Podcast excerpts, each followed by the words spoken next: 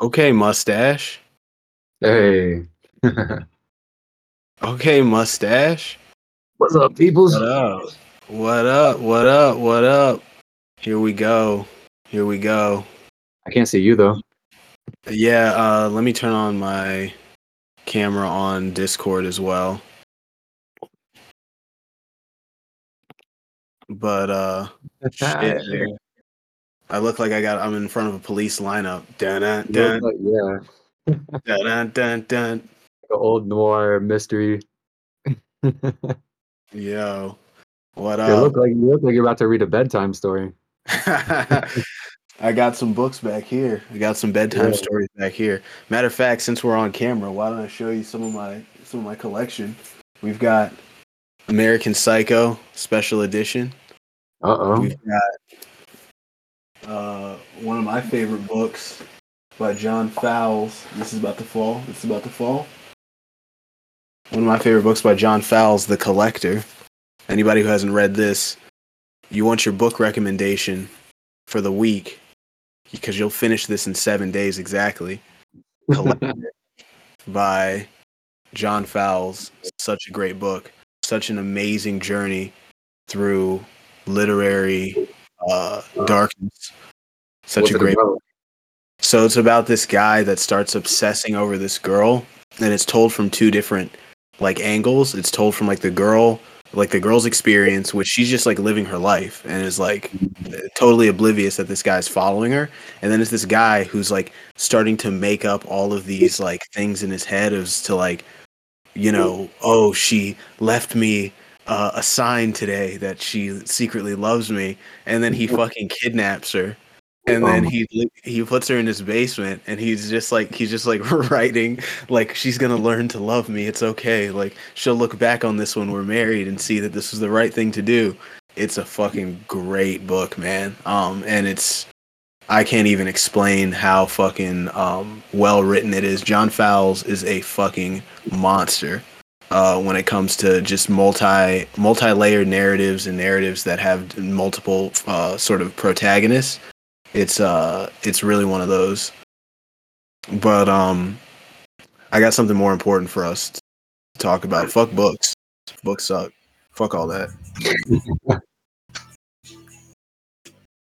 Yeah, this is what we're doing now, guys. This is what we're doing. We're watching fucking music videos. This is where you're gonna get all your best music video recommendations. This is where you're gonna get all your best movie recommendations, all your best book recommendations.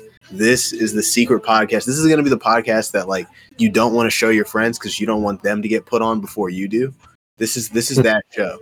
This is the show where you're gonna secretly get everything that you wanted to be cool by, cool by knowing. It's all it's all right here, as it is. Let's go. But uh, Davin, talk to me, man. What's what's been going on? You you've been on a, a lot of episodes. I think this is probably the first time. Well, definitely is the first time that anybody's seeing your face. So, Yeah, uh, I guess it is. welcome to the show. And uh, the first episode that we've done since uh, since my return to the United States. That's fucking true. Let's let's Yeah. bring that up. Yeah, you were last time we did an episode, you were in Mexico. You were by the way, check out this podcast. If you're watching this on YouTube, go to As It Is with Adam. If you just type in my name, Adam Albaari, that's A L B A A R I. Um, on any of your podcast apps, uh primarily Apple Podcasts, you can go and just listen to any of the episodes that I've done with Davin so you can get caught up on his journey through Mexico, uh, coming from Turkey, but originally an American. We met all the way back in Maryland. Um, those fateful days back in Huntington, um, in the dog days. But dog you- days. You've been around the world a couple of times since then, and you're now finally back in America. So you've come full circle. So Yeah. it's been a little bit. How many months have you been, or has it been a year? Close. Uh, I'd say it's been about eight months. I guess, yeah, eight months in total. Because I was here for about seven months straight, and then I actually went back to Mexico for pretty much a month, and then I just got back from that trip a few weeks ago. So yeah, about eight months in total. Okay, so you've mm. been in America for eight months. You were in Mexico for seven years, right? Yeah. Yeah. yeah, seven long, seven long fucking years. Years. like you know that's you know that scene in Rock and Rolla where Mark Strong is screaming because he uh he finds out that uh his boss was actually a, a, a rat to the like FBI and was like and was the dude who sold him out and he I was like seen Rock and Rolla in years, man. I have to rewatch it. But yeah, go ahead. he was like I was in jail for four years four long fucking years Oh man. but no, I definitely gotta rewatch that one. you did a seven stretch in uh in Mexico though In my time, yeah, yeah. yeah and what what was your original reason for going there Um, so my mom at this point is pretty much serving as a as a diplomat. So she works in U.S. embassies, and uh, that was the whole reason why we were in Turkey. And then she got her new assignment in Mexico. She invited me to go uh, to go with, and uh, around that time, it was about you know time to start studying in school, go to university and whatnot. So um, I was just sort of weighing my options. Um, I wanted to stay in Turkey originally, to be totally honest, but um, that wasn't going to work out. So it was either go back to the United States or go with her to Mexico. And a lot of the things that I learned in Turkey just provoked me to want to keep living abroad. So yeah, I just signed up for another adventure. And uh, after her assignment in Mexico ended, she moved off to uh, to Bosnia. I decided to stay in Mexico, and I was there for, you know, four more years after she left, I guess. So it just became home. Okay. So you spent a lot of time amongst the Mexicans in Mexico. You were in Mexico City and then you were in Puebla in the city of Cholula. Yeah, and that yeah. was that was where you spent most of your time if I'm tell me if I'm correct about that. That's where most nope. of your time was. Yeah. Yeah. So, by the way, you fucking taught yourself Spanish, right? You you went yeah. to you went to Mexico not knowing no Spanish, and in a couple yeah, of years, in a couple of years, you were just da da da da da da da. You were just Ricky Martin up in there. I'd say a handful of years, but uh, I think it was just like school. I mean, when you first get to any country, like they're only really going to teach you like the curse words, the insults, things like that to get you off your feet, and uh, but that can only take you so far. But um, yeah, going to uh, you know a Spanish speaking university that was sink or swim, Mm. Mm. right? Like, go there and you're gonna have to uh, read in Spanish, write in Spanish, present in Spanish, just you know everything. Um, casually speak to people in Spanish, like everything. Um, so I, I guess that was really what what forced it on me, you know. And yeah, like if if I hadn't done that, like I probably wouldn't have walked away with uh, the understanding and, and level of Spanish that I have now. Right, right. And like I think there's so much to when you learn a language and when you're amongst the people of that country, like you know, you're always I'm sure going to feel like an outsider, but at least now that you're speaking in their language, you don't have that extra layer of like you know, difference. Like you can at least speak to them in their natural language. They're going to be who they really are because for for a lot of like I've traveled a lot and one of the things I notice is when people have to switch to English, they kind of change. Like their personality is a little bit different because they're communicating a language that's not their own. So I guess think that's, yeah. uh, somebody, or I guess a lot of different people, a lot of uh, polyglots have said this, and like even scientists and linguists who have, uh, you know, just studied like languages in general, they've they've said that um, as you learn a new language, like you sort of develop an entirely new personality to accompany that language because I mean, I guess in general, how it works is you're essentially mimicking other people as you're learning this language in the same way that like we learn languages as babies, right? right. Uh, so as you're like mimicking people, you start to like pick up on little aspects of their personality, and eventually, like once you become fluent or advanced in one language, like you just sort of like cultivated uh, a new personality to to represent yourself in that language. So I always thought that, that was super interesting, but no, I think you're absolutely right. Yeah, that's fucking super interesting, man. And like that's kind of the thing with a lot of my international friends that I'm just like, damn, I wish there was like a pill you could take where I could understand you, at least understand, like not Right. even maybe speak back, but like understand how they are when they speak their language and what kind of person they are, because that really teaches you, like, you know, who you're talking to, you know? Yeah, they, they actually they have a pill for that. It's called MDMA. oh, right. That's true. Yeah. Yeah. Um, so you're back stateside, you're in Alabama. That's a big difference. Or is it a big difference? I'm I'm just I'm just assuming. so. Yeah. I mean, people in Alabama are pretty cool for the most part. I'm in the I'm in uh, northern Alabama, Mhm. and I've heard that like the further south you go, uh, it gets it can get pretty different. Um, and I haven't really done too much exploring in the state of Al- uh, in the state of Alabama. Um, recently took a trip to to Atlanta, Georgia, first time going there, and people were pretty different there in comparison to Alabama. They didn't have much of a southern accent. Actually, I was I was surprised to hear that. Hmm. Um, but yeah, no, I mean people are cool out here. They're uh, very down to earth, very uh, for the most part actually like agreeable people. You know, I didn't run into any like crazy uh, redneck Southerners. Like I don't know, just I don't know, maybe the stereotypes that we have like upper in the, the northern side of the states and the east coast. When we think of like Southerners, we have a lot of pretty bad stereotypes when it comes to them. But for the most part, they've been pretty cool. That's dope, man. That's dope. Mhm. And tell me, I mean, what what do you miss the most about Mexico, if anything? I miss being able to walk down the street with 500 pesos in my pocket, which is maybe, I don't know, like 50, 60 dollars or something like that. And then just go to a small little tiendita, uh, buy like all the food that you need for the month, uh, or at least like two weeks, all like fresh, natural produce, nothing with like, you know, biochemical agents and ingrained into it no like super Monsanto seeds, no no Mhm. nasty wax like coated all over the fucking fruit. And you know, just like eating healthy and for super cheap. And um yeah, I mean, that's it.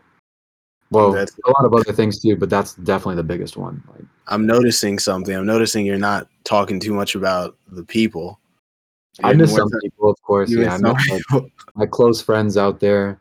Um, people in Puebla can be a little bit funny though. Like, uh, actually, in Mexico, there's a, a pretty universal thing. Like a- any other state in Mexico that you go to and talk to a person there about Puebla, um, they they have this word for them called uh, pipope, and it means like it's an acronym. It goes for uh, pinche po- poblano pendejo, and basically the reason why everybody has that is is poblanos have this culture of like thinking too highly of themselves. You know very uh just what's the word? You know really pompous people and uh, trying to flex when when they you know just acting like they that they got money. And i mean some of them of course like they do but just i don't know. And, a, and a wide respect generalizing of course but uh they can be really fake you know really and people uh, to just like act friendly to your face and then run around talk shit about you behind your back. I mean, like a like a sitcom or like American High School, you know? right, you told me something uh, a little while ago when you were still living there that I thought was deeply interesting. You were talking about the culture of chisme. Oh yeah, yeah, yeah. Gossip. Yeah, and that this Mhm. is like a staple. This is like a a, a, backbone, a foundation to uh, Pueblavian, Pue- Pue- Pue- uh, Poblano. Poblano culture. Um, Yeah. and just explain that to the audience. What the fuck is chisme? Chisme is just gossip, man. It's just like people going around talking about other people's business. And uh, in Cholula, it's a really small, really small world. Like you get people from all over the world. I mean, you get French people, German people, uh, you know, different people from different parts of Latin America, of course. And you have like the Poblanos, and then you have people from like other states of Mexico. But despite that, uh, the culture of Cholula and the culture of like university, um, I don't know what it is, man. I think it's it's because of uh, of telenovelas. I, I think it's because of like the up the upbringing that a lot of people have or had. Um, and telenovelas are just you know like little romantic series Mm. about drama, like relationships and drama, and people like have taken that, extrapolated it, and applied it to their own lives for no fucking reason whatsoever. And so they try to make as much drama as they possibly can. Um, and yeah, I've had one too many, one too one too many uh, situations and stories about that. It just gets really, really annoying. Yeah, you've told me some crazy fucking stories, man. You told Oh, me yeah. some shit. Yeah, um, Yeah, But- it completely like ruins relationships, and that's why like at, by the end of it all, by the time I left Mexico, um, I mean I have a lot of friends, of course, but only like a handful, really, truly like a handful that I can safely say is like, yeah, they're they're solid, like, you know, no matter what, like they got your back. But out of all the people that I've met, I don't know, I don't know how many of them are really like that, you know. So it's it's it's kind of unfortunate, but I guess that's just life um, at that age.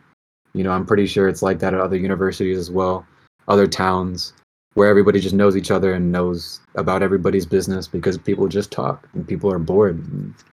Maybe I was just high the whole time, but it wasn't like that in New Orleans. Like there was definitely some problems. I went to college in New Orleans for people who haven't listened to the show and um, if you want to know about those days, I've got tons of episodes with all the people I used to run around with there. When I worked in the film industry, um, they shoot tons of movies down there. So I got my start as a PA and then became an assistant for producers. Da da da da da da. da. But anyways, um, I did my undergrad in New Orleans and lived in this like community of people that also went to college there. And you know, for all the bullshit that was there, like it was there was no jobs unless you worked in like three different sectors. Um, there was like just horrible infrastructure. The only thing anyone ever did was drink. For all of that, at least there wasn't like a gossip mill. You know, I could have been completely zonked out and like didn't notice that people were just talking shit about me the whole time. That could that could have been what was going on. But um I just de- I never felt like I had to watch my back, you know. I never felt like Mhm. people I guess everybody was so wasted all the time that everybody was already making their own mistakes, so nobody wanted to judge anybody else because everybody that's was just like Cholula was the exact same, uh, you know, the exact same situation. It's it's a drinking town, a lot of clubs, bars. People are just fucking shit faced from Sunday to Sunday, you know. yeah. Yeah. But even even with be still with that, oh my god, it's just a lot of times a really toxic environment. Yeah, no, it sounds like it. So, um, so now that you're out, and I guess you did go back for a month. What were you doing when you were there for a month? Uh, visiting my girlfriend and picking up the rest of my stuff because when I made my first move back to the states, um, uh, even with my three suitcases, I couldn't bring everything that I that I had. Uh, so I had a lot of my extra stuff, uh, basically like in storage, and so I went to go back and pick the rest of it up. Um, I of course like to visit friends because when I was in the states, like for that first like seven month trip, I was working as a I was working in a manufacturing plant doing basically like 7 12 shifts and uh, I mean what that means is basically like 7 days a week 12 hour shifts pretty much every day and that's that's hard. No Yeah. no social life whatsoever. You pretty much go to work go home sleep wake up eat breakfast pack your lunch go back to work do it all over again. Um, so I really just needed a break and I saved up a lot of money and I was like, you know what, I'm just gonna make a quick trip, be out there for about a month or so and try to enjoy myself for what little time I can spend out there, then come back and do it again. That's dope. I Mm. mean, you really, uh, you really put your nose to the grindstone when you were working that job, man. That was that was crazy doing those shifts and just dealing with all the fucking inside drama that it seemed like chisme kind of followed you a little bit uh, with some of the factory floor drama that you were telling me about that was going on. Oh my Yeah. god. I hope that company tanks. oh my god, man. Yeah, the the drama just followed you for a little while there, where you just could not catch a break. There was just I don't know what it is, man. I think I'm bewitched. Yeah, I I, sw- I swear, like the way you were telling me this shit was going down, I was like, man, something's Mm-hmm. happening. Somebody's somebody's trying to get your ass. Yeah, somebody's got the evil eye on me, bro. Or some some something, some entity out there is is on my shoulders. Yeah, We're gonna make sure that Davin has the worst possible time I swear. at every step of the way. But um, but yeah, I mean, now you're done with that job. You're kind of looking for something new, and uh, you're you're out there in in Bamaville, and Yeah. uh, I mean, how does the United States feel in general after seven years of not being like in this in this cauldron of madness? Ten years, a full decade, but yeah, even with that, it's like it it was terrifying coming back. Um, at this point, I feel a bit more like comfortable and settled. Um, but there are still some things that I'm still learning how to like navigate. You know what I mean? Like, how do you deal with, for example, police here? If you ever get pulled over for whatever reason, like, how do you talk to them? You know, what do you do? What happens if you actually get in trouble, like with a ticket or whatever? How, what's the whole procedure for that? Because in Mexico, it's entirely different process. um, so yeah, just getting used to that, and you know, I guess just trying to get on my own two feet out here, build a credit score, uh, start a 401k, all that like super adult shit. So Mm. yeah, Does it kind of feel like because you were in Cholula, like still kind of taking classes, like you know, you were you were definitely working down there, but like you were still Mhm. around a lot of young people. It was still felt like a young life. Do does it feel like now that you're back here that you kind of transported into adulthood? Does that kind of feel like what happened? Yeah, in a way. But I mean, at the same time, like I was ready for that. Because after a while, like even living the lifestyle that you get when you're in Cholula, like for as long as I had, it gets it, it, it gets tiresome. You know, it, you kind of grow out of it. I mean, of course, you grow out of it, but it also you start to realize that uh, in environments like that, they can kind of become black holes. Um, I mean, I know a lot of people out there who are well into their 30s and still living that lifestyle. And i mean it's their life and that's what they want that they're happy doing it. Uh, but for me it was just you know my priorities were changing. Um, i started wanting different things. I started wanting more things for myself and realizing that cholula just wasn't going to give that to me. Uh, just sort of forced my hand and i wanted to get out of there to the point to where like even my last semester um, I really wasn't enjoying it as much as I would have or or had in my earlier semesters, I guess. So yeah, I mean like you just grow up and um, you know, like of course like you still want to have time fun for from time to time, but not like going out every single or every other day, uh, meeting up with people, just whatever, you know. Um, Yeah, you man. think about it and you want to start working toward other things. Yeah, no, I, I um I had a very similar experience leaving New Orleans. Like the first time I left, because I I came back after college. So first time I left, it was literally the end of my senior year. Everybody else, all my like close friends at the time, were leaving or they were starting jobs there. So um, I was just like, oh well, my community's leaving. I might as well just go as well.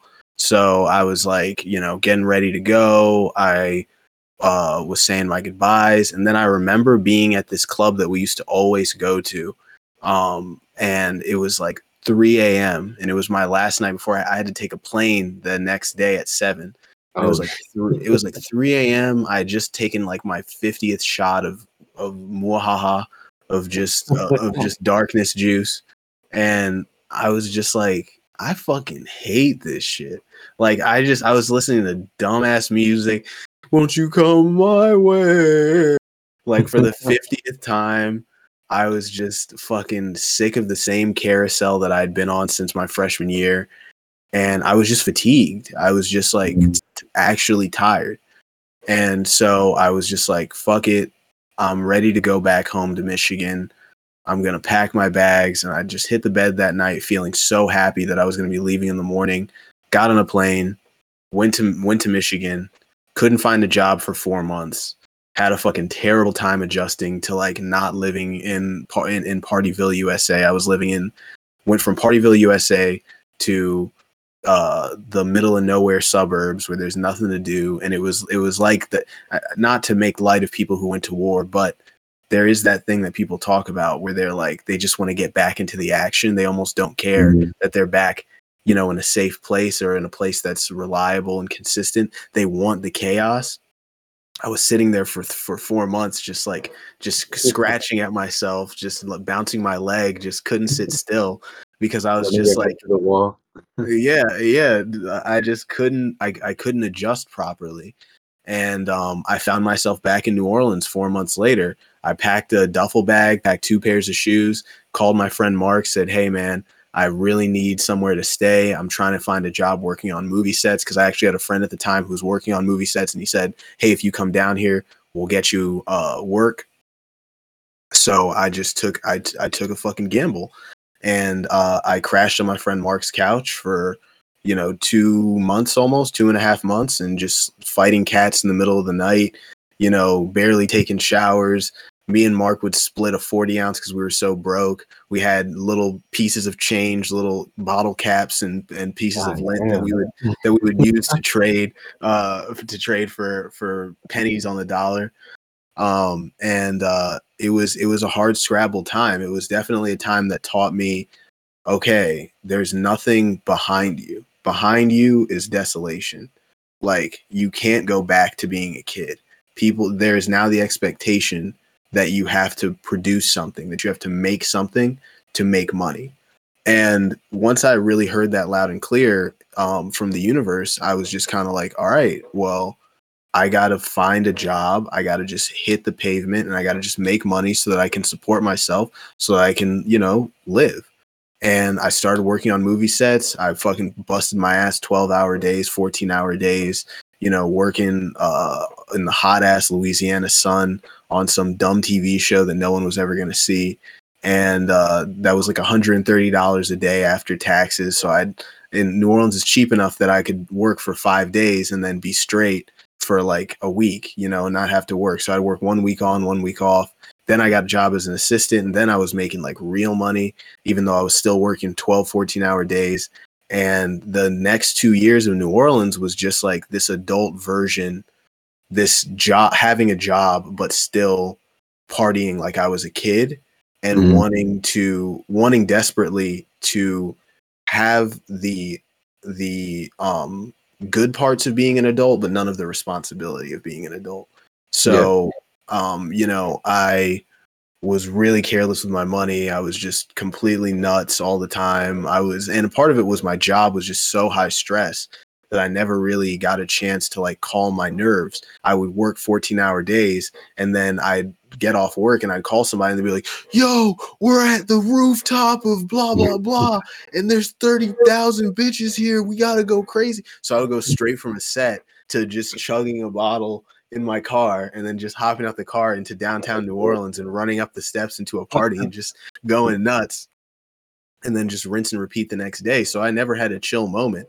And there's a part of me that was like, yeah, that was dope. I had such a great time. But then there's a part of me that's really ashamed of that time because that was 23 to 24 or no 22 to 25 pretty much that mm-hmm. i just not wasted but was not unfocused i was unfocused i was just living to eat i was just working to eat working to drink and um i really didn't uh aside from wanting to become a, a writer on a tv show i didn't really have any goals and you know um for me, a place like New Orleans, eh, on top of not having any goals, you're just completely in the wind. You know, you're just mm-hmm. completely um, uh, ready to be consumed by your vices. You know, and that's that's kind of what happened. So it was it was an interesting time. I, I learned a ton about myself. Um, had some of the funnest, craziest. I had me and my roommate Adam DeWalt were by the end of that two year period we were the we were the count of we were the counts of uptown. We had like cloaks like dracula and we just lit we literally lived in a mansion on in the garden district and would just like we'd sit on the balcony and just look look down at our at, at, our uh, yeah, look, look, no, like look down at our fiefdom that we had created for ourselves because we just knew everyone. We knew all the places to go to. You know, we had a ton of girls. Everything was everything was just live. And you know, once you've kind of mastered a place, you know, the place has kind of become your domain. Mm-hmm. That's when the that's when the fatigue will set in again. So yeah. the second time I left, 100% completion rate, and you did all the DLCs and all that extra shit. It's just like, all right, what's next? Exactly, and that's what happened in my last three months there. I really set into like a really serious depression because I was going to the same places over and over again. My relationship was over, like my major relationship with a girl there was over. She had moved on. You know, I was still kind of toiling, doing the same things over and over again, expecting different results um, just sort of hitting this wall, this very real wall that I could feel where I was like, okay, I could just be an assistant for the next seven years and just blow my brain and like just literally completely blow my nerves out, have no uh, sense of sanity anymore. Or I could try to find a way out of this city and start over again and start fresh in a new career with a new life and just get out of the mix, get out of the the rigmarole and I decided to go to San Diego and that was how I ended up in California and then you know did did some other things but I totally totally understand uh what you're saying about just feeling like it's time to go you know yeah. feeling like you've had enough. That happened to me two two times. Yeah. Oh the same thing in California as well well, California COVID happened uh, in mm-hmm. LA, and LA turned turned from being like a kind of a shitty, like you know, town with a lot of bad personalities to being a zombie apocalypse hellscape with shit on the street and people screaming at night and helicopters flying overhead and riots and explosions and it just became way too crazy and I was just like, yeah. you know what? I don't even like this city enough to be here right now. So, and a bunch of my friends started leaving, but people started going back east. People started going to other places in the west, and I was just like, you know what? I'm gonna go back home to Michigan, and i have been back in Michigan for about a year and a half since then. But yeah, man, that was that was kind of my journey of the last. While you were in Mexico, that's kind of what was going on with me. Yeah, I just met somebody uh, over the weekend who was talking about. He was like, uh, I think he's like a was a model and now wants to be an actor and he wanted to uh, either go to New York and LA. He's thinking about going to New York, but he also had LA in his mind and I was like, man, I mean, I wish you the best of luck with with all your future endeavors and anything truly, but you got to be ready for LA, bro. Like that's, that's especially that's especially you are, especially you're a pretty boy and you want to be an actor mm-hmm. in LA. Oh, they oh, they got some movies for you. Oh, there's some movies. Um, yeah, man. Little yeah. small town boy like you. Oh, mm-hmm. oh they they gonna put you. In, hey, they they gonna put you in some pictures now. They gonna put you in some pictures. But uh, yeah, you know, it's not all bad. LA was definitely a super fun time. Really, really interesting place with a lot of really smart people that were doing interesting things. So yeah. I can't I can't just say that LA was all bad, but I just happened to literally move there January 1st, 2020. So I got about 3 months of it being a normal place before everything fell apart. So mm. you know, my uh my perspective is is, you know, very skewed in that way. But um you you ready to watch some YouTube videos? You want to check out yeah, some stuff? Let me share my screen. Let me share my screen here.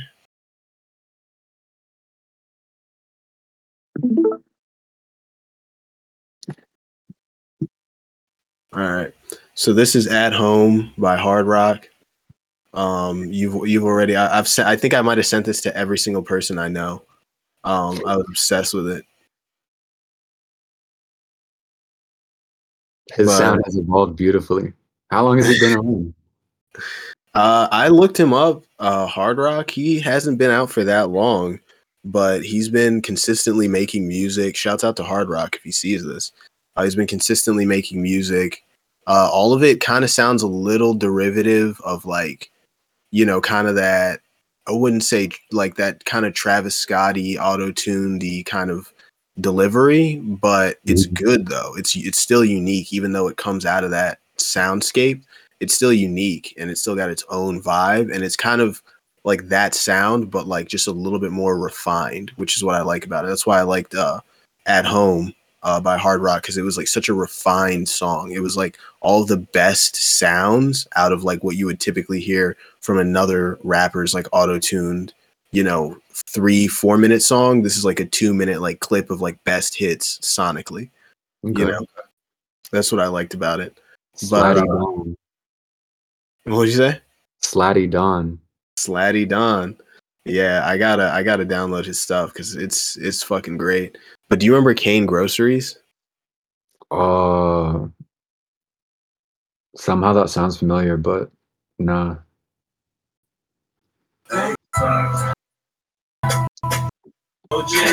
Hold up.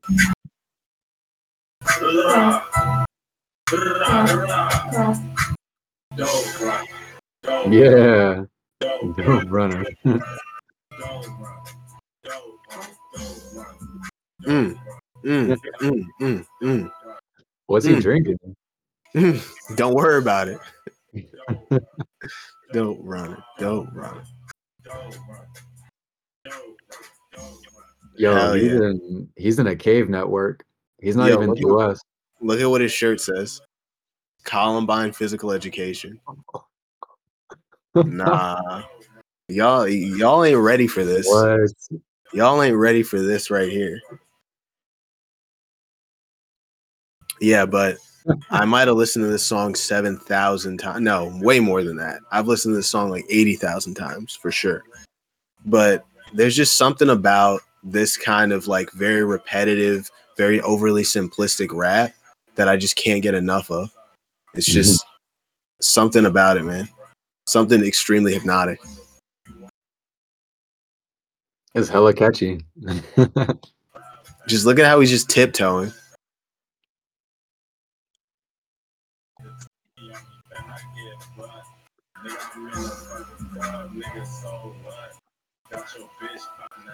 I wonder if there's any way I can turn up the volume of the. Sh- Oh, it may because for some reason, fucking Here we go. Oh. Stream volume. for some reason, Apple Apple's really annoying with like send uh, allowing people to hear your audio. Like you have to do all this fucking extra shit. So you Mm. may just be hearing it out of my speakers coming out over there, and Yeah. like yeah. Well, we'll fix it. In, we'll fix it in another episode. But um, I was thinking about watching some movie clips. Uh, what's what's a good movie clip?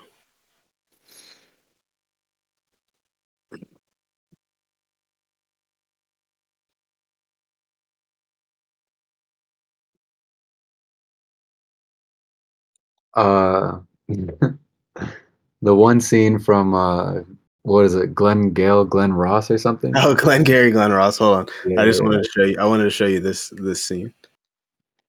It's one of my favorite movie scenes. I just love this with no context. yeah.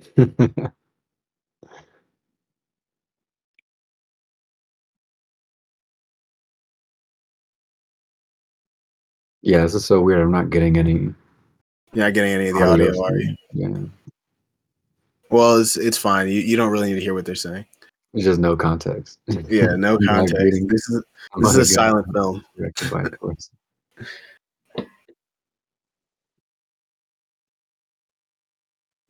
So for our for our listeners, this is the scene in Goodfellas where uh, Ray Liotta finds out that um, his girlfriend was hit by by her like neighbor, like the guy that she like grew up with. So he goes over to find the guy, and the guy's like fixing a fucking car or something in his driveway. So Ray Liotta gets out of his car, gets a fucking snub nose. With the girl sit with the girl sitting in the passenger side, he just parks the car over, walks across the street, and just beats this guy down. Oh my god. Um, Oh my god.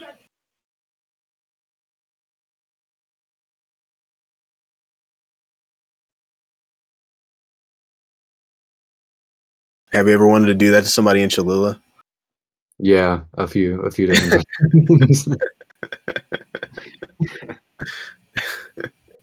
Pull out the shotty on somebody. Yeah, with the Glengarry, Glen Ross scene, Alec Baldwin speech. This is this is goaded. You really like this. This is a good ass movie. You're about to you're about to get into sales, so you better uh you better listen close. Have you made your decision for For Christ? Christ.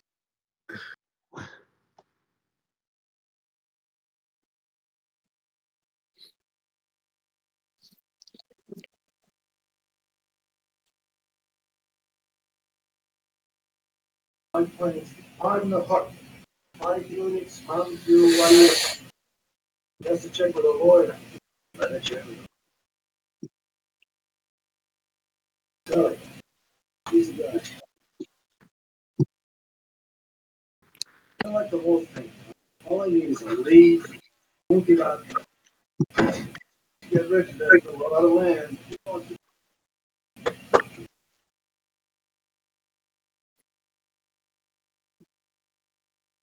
from?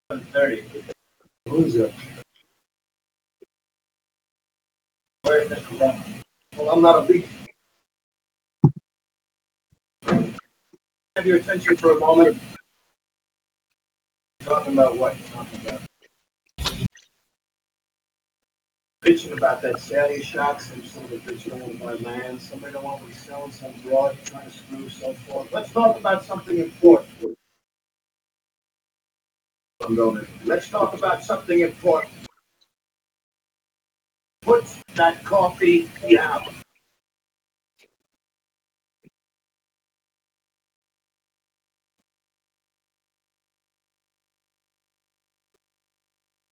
I'm fucking with you. I'm not fucking. I'm here from downtown. I'm here from Mitch and Murray. And I'm here on a mission of mercy.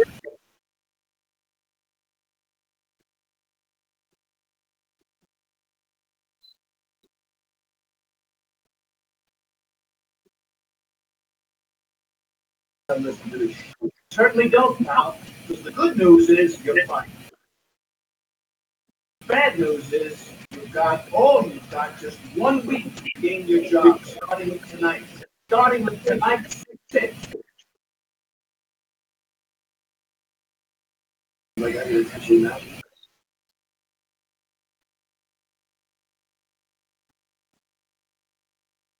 Getting a little something to this month's sales. You all know first prize. Second prize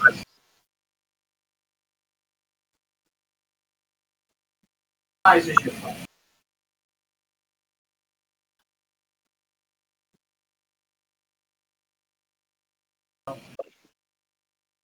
That lead. Good money, get their names to sell them. You can't close the leads you're getting, you can't close shit. You want shit, hit the bricks out and beat it because you are going out. The leads are weak. It's a week. Yo, Fucking leads are weak. You're weak. That's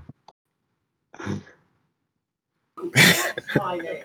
You know why, mister? Because you drove a Hyundai to get here tonight. I drove an eighty thousand dollar BMW. that's my name. I drove an eighty thousand dollar BMW. That's my name. would if you were in Mexico and you showed this to your friends, like would they get that? The, like would they get why this is funny, or would they just be like, "This is like some annoying American"? No, they'd probably get it.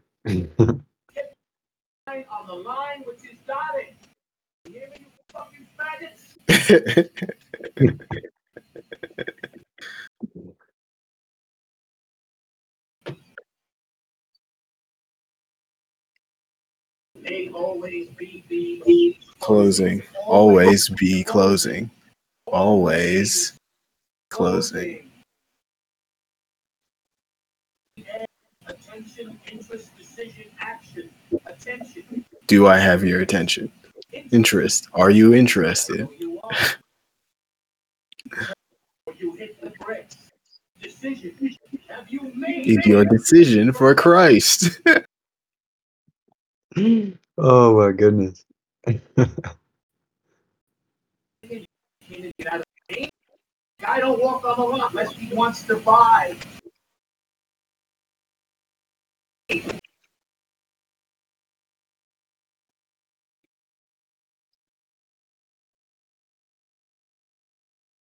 Is this how salesmen like actually talk to their clients, or is it just like No. an in-house thing?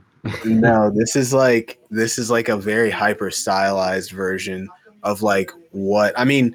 You will get this kind of person. You will meet this kind of person like when you're in sales. Um, do they talk to their clients this way? And probably not. But like, will they talk to their coworkers this way? Like, will they be aggressive like this? Absolutely. You know, like th- this kind of guy, like the Alec Baldwin guy, definitely exists in sales. Um, and if they're particularly effective, they know how to be aggressive, how to be aggressive with a deal without scaring off a client. Like that's the hardest, one of the hardest things to do. Mm. But if if you're very good at that, if you're very good at being persistent and assertive, um, you will you will kind of be as successful as he is. Like that is a real thing. What's the deal going on with Alec Baldwin right now? Didn't he just get uh wasn't he just found guilty for like accidental manslaughter or something? Yeah, I don't know. Let's look it up. Let's see. We got?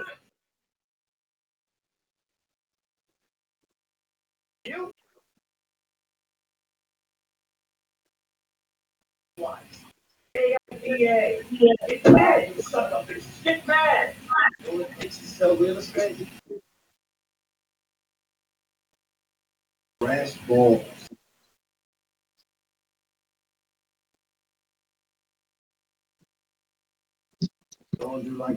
oh, okay. His manslaughter charge is downgraded. Charge against Alec Baldwin and Rust shooting is downgraded. New Mexico prosecutors downgraded charges against Alec Baldwin.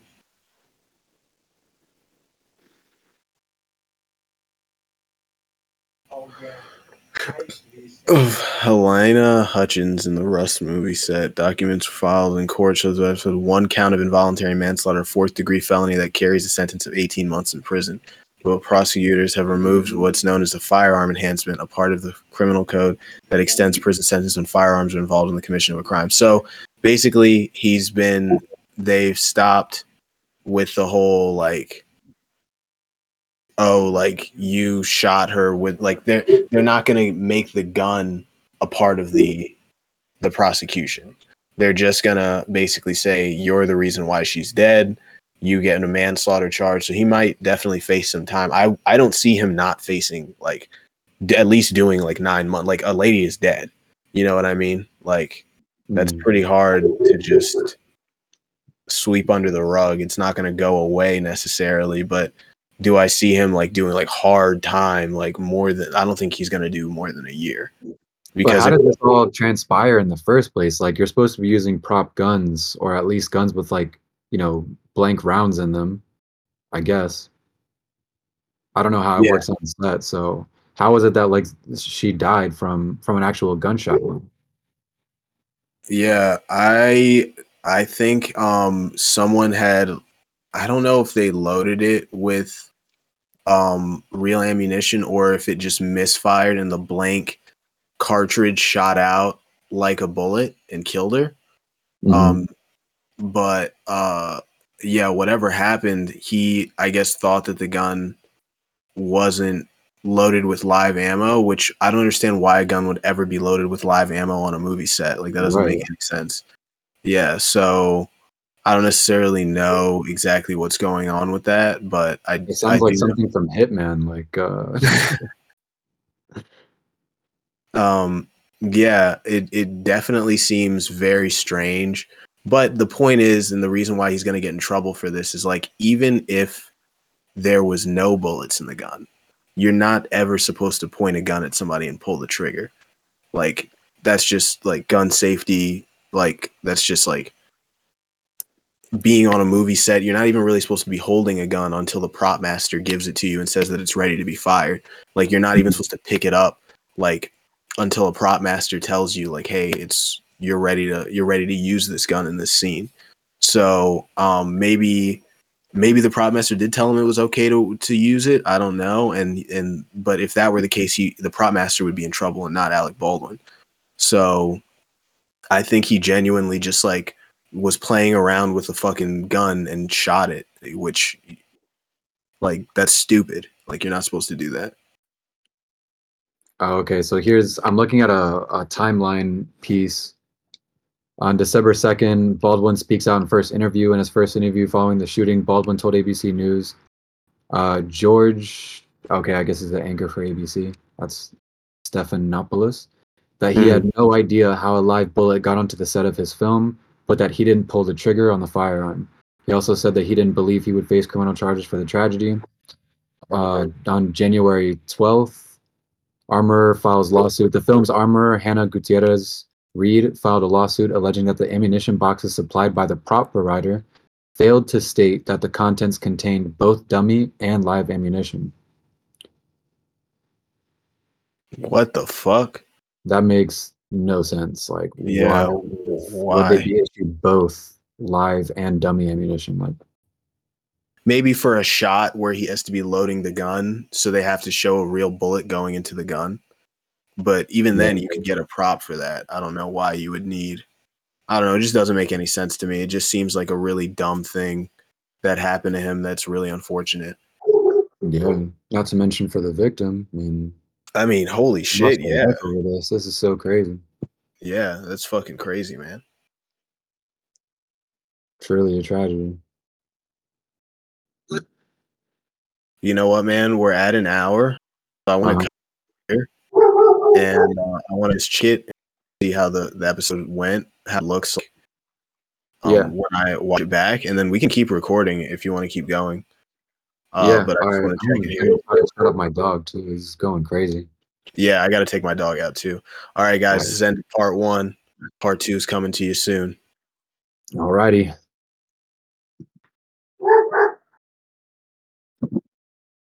I'm gonna hop on my phone real quick. All right.